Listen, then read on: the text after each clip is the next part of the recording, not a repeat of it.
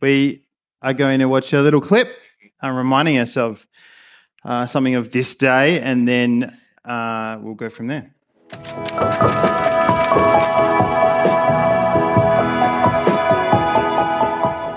Empty, the eerie feeling of Easter Sunday's first dawn, the shadowy pause of Saturday's Sabbath, a space to doubt and a time to mourn. For Jesus' disciples who deserted him, they'd cast all their hopes on this Nazarene. Now their messianic dreams, forgiveness, freedom, a future, buried by Rome's war machine. Still, at first light, some journey to stalwart few women come to anoint Jesus' body at the tomb, only to find Joseph's grave empty and Rome sentries scattered. I wonder, what might they naturally assume? A foul play? A conspiracy? But that is not this story, Easter unearthed as mischief. No, an angel appeared with a creed. Jesus is risen. Now go tell the apostles it's good time friends were brought up to speed. But who will believe them? The claims of these women. In the Gospels, does their story survive? What really happened in that garden on that first Easter Sunday? Could it be? Is Jesus alive? But surely dead people stay dead, we say in our skepticism, decaying gravestones telling the story of countless lives once lived between the dates, now gone, only epithets to remember their glory. But that graves with no vacancy is nature's normal, that's no nail in the coffin of this miracle. No, it's entirely necessary, this backdrop of regularity, just to spot something special as God's oracle. But what's the message? Easter is revelation. God raised Jesus from the dead. Heaven's rubber stamp on his messianic claim, demoting death to a comma in the sentence of reality. For eternal life, there is no other name. Jesus is the last man standing, where all else have fallen, promising life to all who believe, igniting this hope of resurrection, of a world beyond decay, and a new body that we can receive. Death need not be permanent, our loved ones planted, not gone, a grief observed being robbed of its sting. These graves becoming gardens, seeds planted in hope, immortal beauty to burst forth like our King. But what's the evidence, you ask, that Easter's mystery is a miracle? Can all the sad things really come untrue? Is an Easter just a legend, a myth for young minds, a crutch to help us come through? No, Jesus' rising is good news, not a fantasy. It's borne out in reality. There's a footprint for all to see. No other story can make sense of the data. There is a resurrection shaped hole at the center of history. From a bloodstained cross to an empty tomb and a metamorphosis in Jewish convictions. Credible witnesses claim they saw Jesus alive, willing to pay with their own afflictions. No, the case stacks up and the truth invites questioning. You are welcome to wrestle with doubt. But the transformed disciples and the birth of the church, only Christ's resurrection could ever bring about. Jesus is alive. Death is conquered and it is coming. All these graves will be gone. For into the lungs of our weary world, Jesus' resurrection breathes hope of a new creation now set to dawn.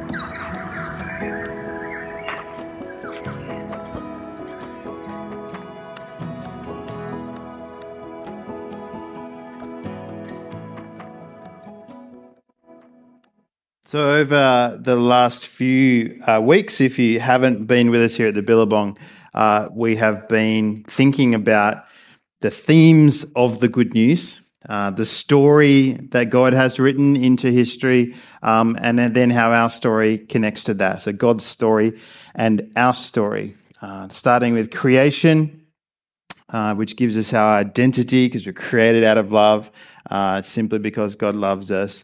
Then continuing with the fall, which resulted in our brokenness. And today we continue to think about that and think, what does the cross and the resurrection mean? And so uh, Francis is going to read uh, from John chapter 20 uh, as we continue. Good morning, everyone. I am reading from John chapter 20, verses 19 to 23 from the message.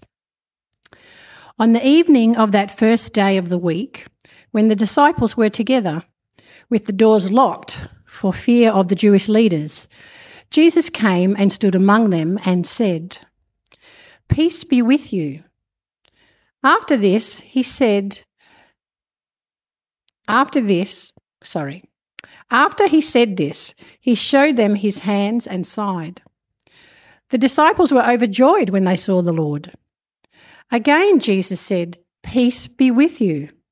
As the Father has sent me, I am sending you.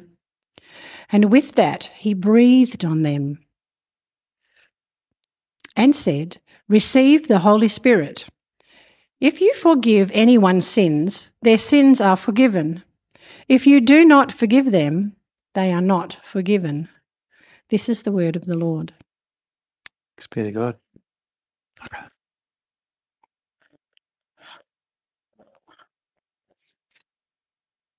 Let's pray. We thank you, Lord, for your word, your written word, and ask that as we reflect on it this morning and think about the resurrection of Jesus, Lord, that our hearts would be open to hear what you would want to show us, say to us, reveal to us about your nature and what you have done for us because of your great love. So open our hearts, we pray, and soften them and uh, open our ears to hear your still small voice. May the words of my mouth, the meditations of our hearts be pleasing and acceptable to you. Amen.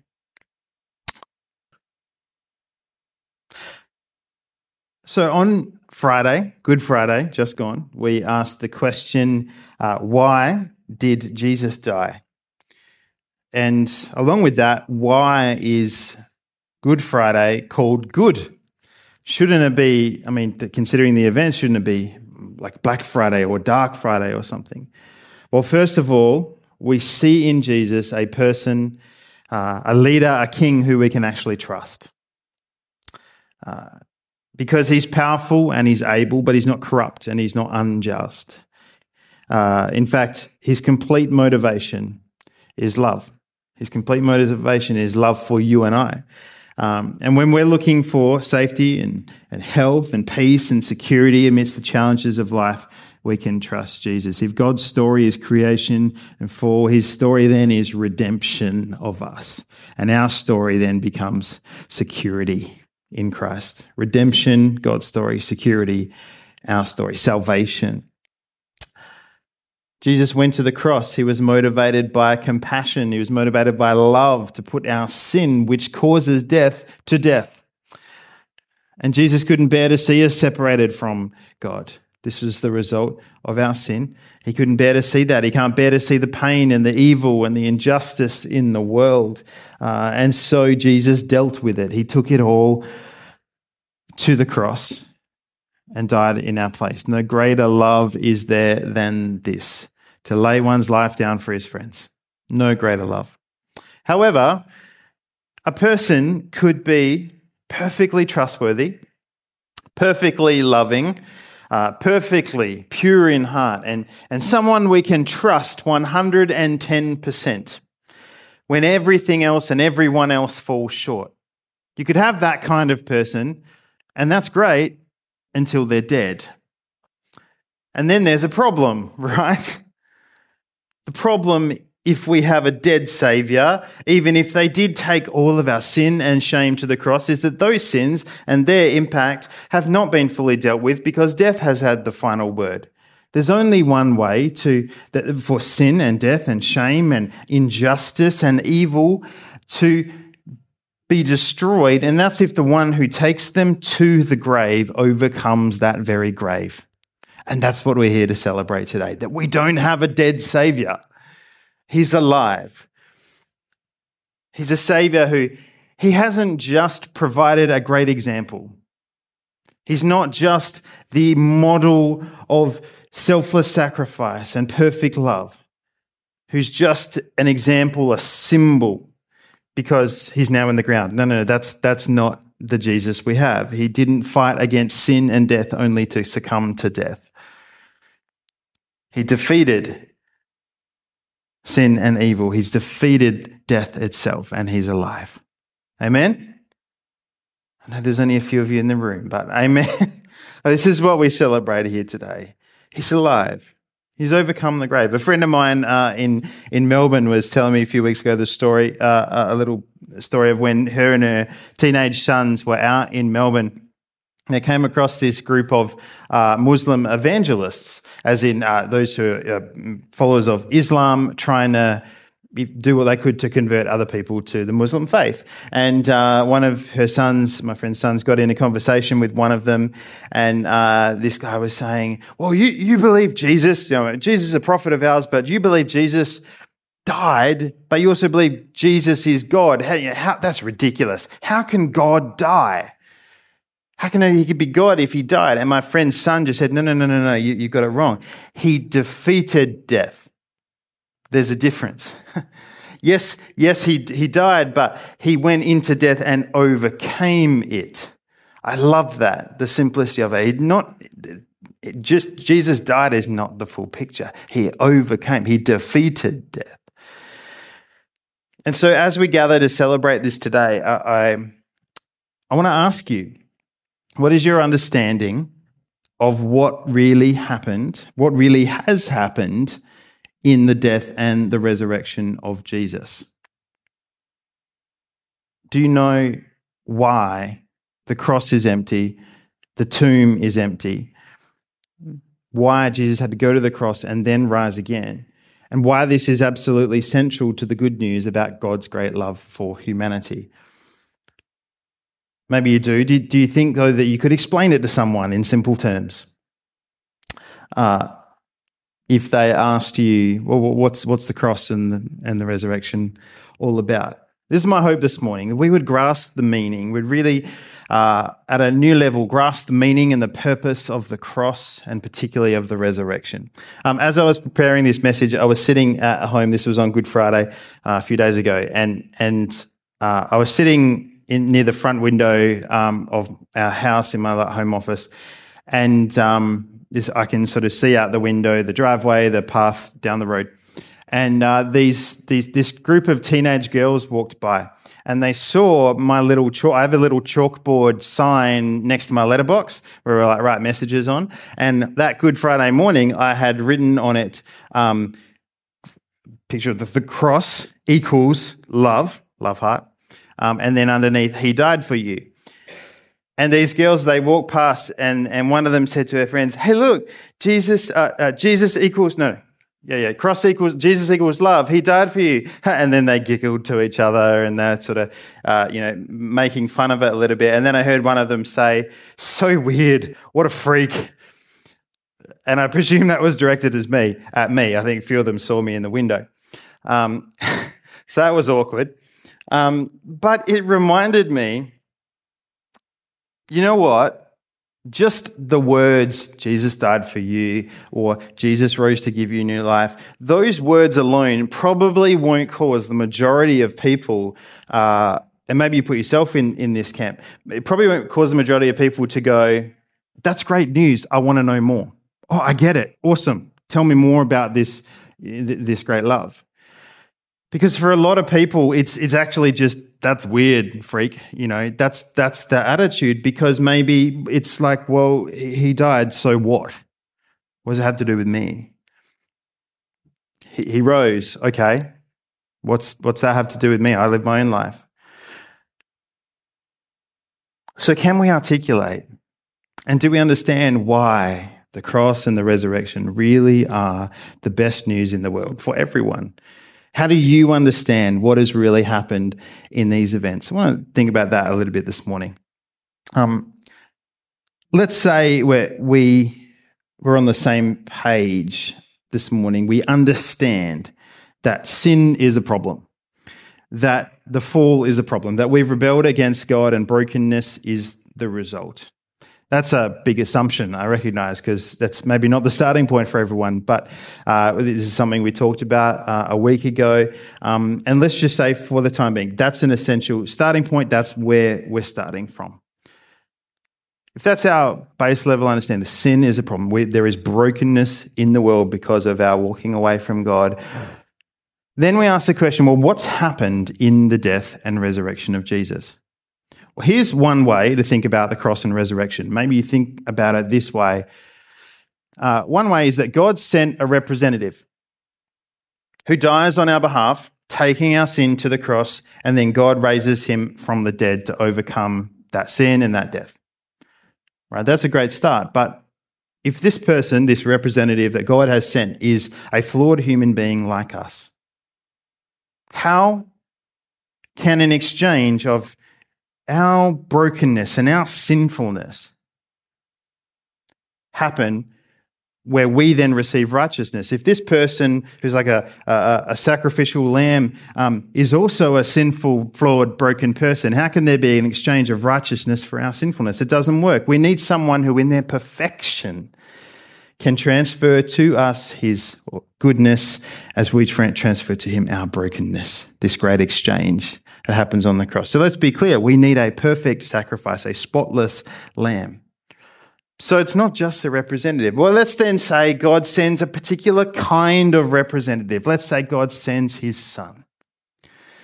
In every way, perfect, living a sinless life and reaching the cross without sin, perfectly good in God's eyes. And then all of the sins of the world placed upon him as perfection is transferred to those who trust in him. And then God raises this Son of God, of his, this Son of His, from the dead, overcoming the grave. But then are we to still put our trust in another human being, even if it is God's Son, a perfect representative who is perfectly good? And even more problematic than this issue, maybe you've heard people talk about, or maybe you've thought this before. Did God take his wrath against sin, which bear in mind is a loving and holy anger, right? This is a, God is angry with the thing that has broken and given pain to the people he loves, right? But did God then take this anger against sin and evil and pour it out in the form of punishment in a form of punishment against the one he calls his son isn't that some kind of divine child abuse? Now hear me for a second here. If you're going oh hang on a second. What are you saying luke? I want to point out that this god sent his son and poured out his wrath on his son. This is not in itself the full picture of what has happened God didn't just send a representative, a human being. God didn't even just send the Son of God. Here, friends, is the good news. Here is the full story. God had a family meeting. You might say, well, who do you have a family meeting with? God had a family meeting with God. Father, Son, and Holy Spirit for all eternity, coexisting in perfect harmony. This is God. This is God. Father, Son, Holy Spirit. Three persons, one being God. Father, Son, and Spirit. And this God created humanity out of an overflow of the loving community he shared within God's self. God saw humanity fall and grieved by sin, separating humanity uh, from, from their loving community. God grieved by this. God said, We must go and fix this because our children, the ones we love, the ones we created, are separated from us. And Father, Son, and Spirit, God, triune God, in perfect harmony, decided that the Son would become a human being. God became flesh.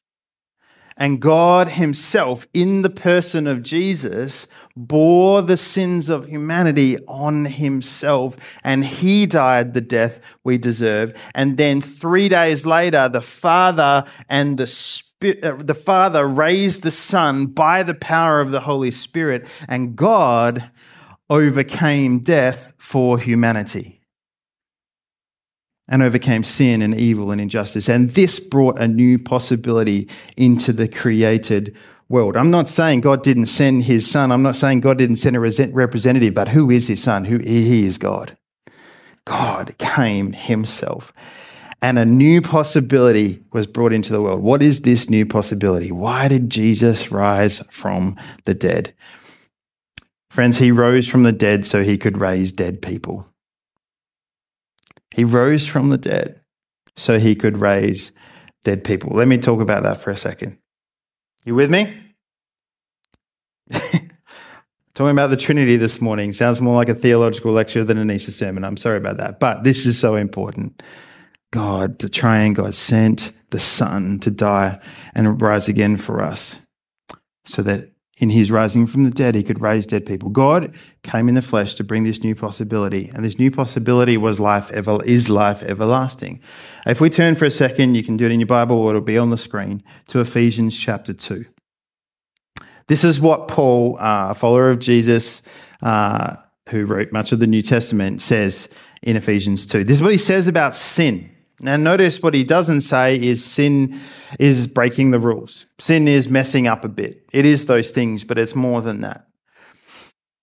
He says, As for you, you were dead in your transgressions and sins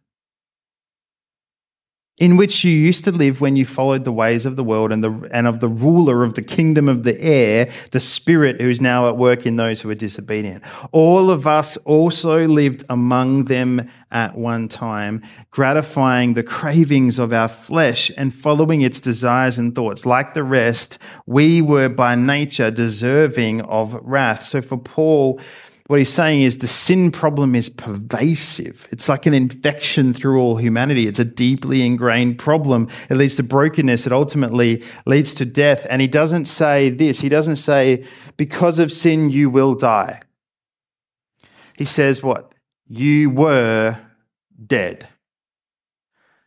But, and here's the good news, because of his great love for us, God, who is rich in mercy, made us, everyone say together, made us alive. No, sorry, the next word I meant, my bad. Made us alive with Christ even when we were dead in transgressions. It is by grace you have been saved, and God raised us up with Christ and seated us with him in the heavenly realms in Christ Jesus. Christ's resurrection has brought a distinct new possibility to us. That new possibility is life. And I know when I read this, I go, well, hang on a minute, I've always been alive.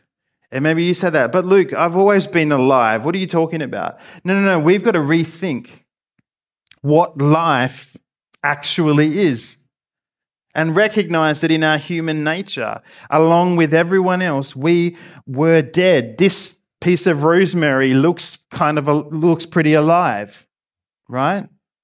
It looks like it's a plant that's alive, but there's no roots. It's it's dead. There's nothing underneath there that's going to sustain it for very much longer. It's going to wither away.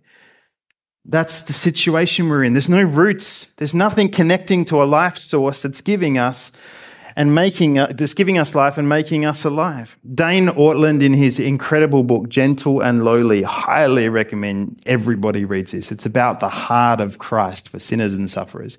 He says this. This is what Dane Ortlund says: Christ was not sent to mend wounded people or wake sleepy people, or advise confused people, or inspire bored people, or spur on lazy people, or educate ignorant people, but to raise dead people.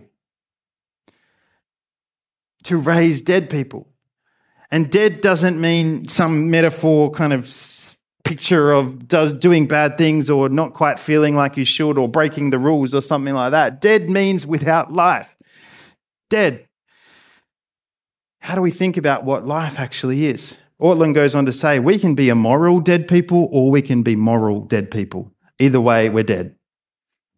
and if you're a Christian, this is your story. You were dead, now you're alive. Not, I used to be bad, now I'm good. Or I used to be depressed, now I'm full of joy. Or I used to be a slave to something, now I'm free. All of those things may be true. But the truest truth is this I was dead, now I'm alive. I was dead, now I'm alive. And there's three things we see Jesus speak over his disciples when he meets with them in his resurrected body. Three things that are distinctive marks of life, not death. And we read this in our passage this morning. John chapter 20, that Francis read, uh, we, we, we read that Jesus says, Peace be with you. Anyone remember what else? What else does he say? If you forgive others, their sins will be forgiven. And he breathes on them and says, Receive the Holy Spirit. Peace, forgiveness, and the Holy Spirit. What are these things? What, what do they mean? What are these things that he offers? Peace is another way of saying wholeness. Shalom in the Hebrew, irene in the Greek. Think about a brick wall that's got bricks missing. Pieces like the bricks are back in place. Wholeness, the broken pieces put back together. Uh, you, you remember, might remember last Sunday we talked about brokenness being our story because of the fall. Our relationship with God, our relationships with each other, our, even our relationship with the earth, broken because of sin, because of the fall. Peace or shalom is a putting back together of broken pieces, reversing the brokenness. It's wholeness. Peace is a restoring of that which is not how it should be. And this is one element of the new possibility Jesus has brought to us through the resurrection. Brokenness, which is a sign of death, being reversed. Peace, wholeness. This is part of life. Secondly, forgiveness. What's forgiveness? It's literally a, a removing of sin. If we go next slide. Sin keeps trying to, tre- to, to, to, to creep back in our lives and we go, go away, right? Go away, sin. We get hurt. We hurt others. Sin most significantly creeps into our relationships in bitterness and unforgiveness and, and, and malice and, and, and holding grudges and forgiveness is something we have now as a gift to stop sin, which brings death creeping back in. It says, not having that, thanks very much. Go away. I don't want death. I want life. And because we've been forgiven so much by Jesus, we can now forgive others. And I know sometimes forgiveness, you, you might think about it as this kind of painful, difficult mandate. Oh my goodness, I've got to forgive. Oh, otherwise I'm not quite like, I'm not like Jesus. I've got to forgive. Oh, this is difficult. Try to reshape your thinking to, no, this is a gift a gift from Jesus because you've been forgiven so much. And as you grasp that, you can freely forgive others and not allow any kind of sin to come in again and infect our relationships. By doing so, by forgiving, sin stays away, you experience life. And so, this too is one element of uh, one, one part of life Jesus brings to us through his resurrection. But finally, he breathes and he gives the Holy Spirit. So peace is a, a restoration of the brokenness, reversing sin's effects. Forgiveness is keeping sin away, not letting it creep back in. But the Holy Spirit, well, this is a game changer. Jesus breathes on them and says, Receive the Holy Spirit. Can you imagine for a second that you're Peter or James or John, one of the disciples, um, maybe one of the women at this point in time, right? You're a Jew. You, you've grown up with a Jewish education, a Jewish background. You know the stories. You know the Hebrew scriptures. You're like, yep, cool. You know, you, you, you remember and understand Genesis chapter one and two when it all began. And Jesus is there and he comes and he breathes and says, Receive the Holy Spirit. And your mind goes back to Genesis chapter 1 and 2, where God created the heavens and the earth and he created the land and the sky and the, the animals and the fish and the birds and, uh, and the plants and everything. And then and then he, he, he found dust and he formed it into a body. Uh, and this, this first human being would eventually from from him would come eve and they would procreate and then generations later there you are. This is the beginning of your story right? The first human beings beginning with the adam the first man. But at this point in time at the beginning of the story he's just flesh and bones until god does something. What does god do he breathes life into the man. And there's Jesus. And he breathes on them and says, Receive the Holy Spirit. It's a restart. It's a new beginning. It's a fresh opportunity to do human life differently, to do it better, to not end up with the same broken story that follows from Adam. But it's different. This is not just God breathes life into the man and the man becomes alive. God didn't, and Jesus didn't in this moment just breathe life into them. God breathes God into them. His spirit breathed into them. And so now there's a new kind of life, a life that can't become death through a single choice to distrust and turn from God. A life that's connected to God in a way like never before. The life giver himself is now dwelling within. This is the gift of the Holy Spirit. And this is a new possibility Jesus brought about through his resurrection. Life with God, breathed into us by God in a whole new, profound way. Peace, wholeness, restoring of the brokenness, forgiveness, sin, you have no place to bring death back into my life, and the Holy Spirit, the life giver dwelling within, forever connected to our spirit. So, when you think, friends, about the cross and the resurrection uh, this Easter weekend, do you see this? The defeat of sin, death, evil, injustice achieved by Jesus, our God, achieved by our God for us. And then on the other side, the opportunity for wholeness, restored relationships, and life in all its fullness deeply and eternally connected to the life giver himself. This is the good news. And may this be the message we carry with us into every sphere of our life. May this be the good news that is on our lips and in our heart and on our minds uh, in every relationship.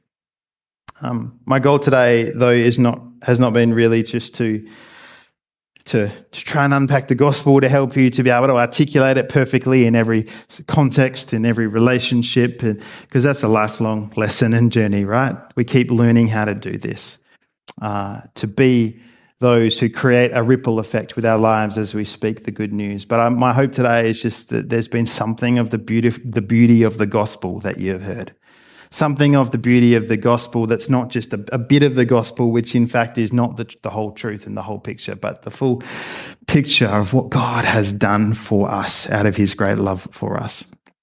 Because when we capture and when we receive something of the beauty of the good news and the beauty of his love, uh, it elicits a response. It evokes a response in us. And that response, my hope, my, my hope is that that response in you and I this morning is a response of love, a response of love towards Jesus, a response of worship and gratitude for what he's done for us.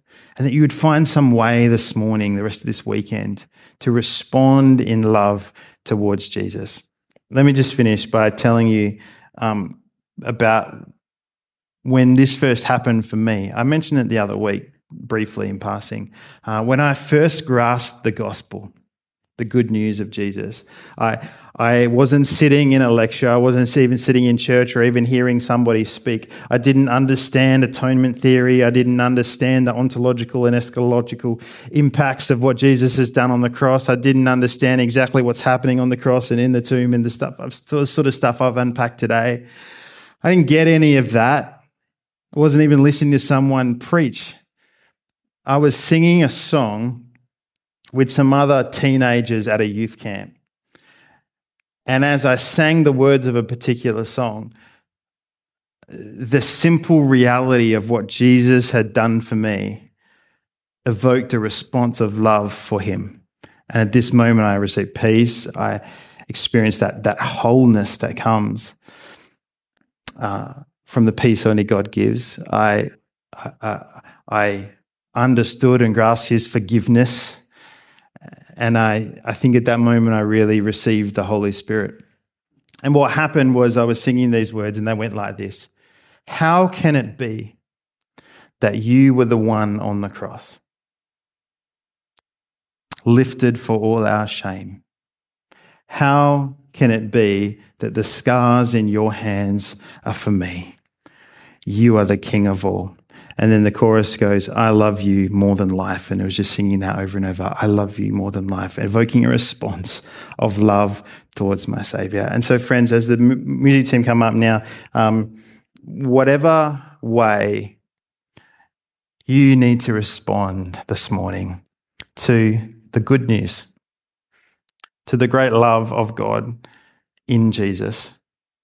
I encourage you to, to, to do that, whether that's to write God a love letter today, whether it's just to sing with all your heart as we sing this song we're going to sing now, Jesus, I love you, whether it's to um, commit yourself to, to prayer and just to be in God's love more, whether it's to tell someone, whatever the case may be.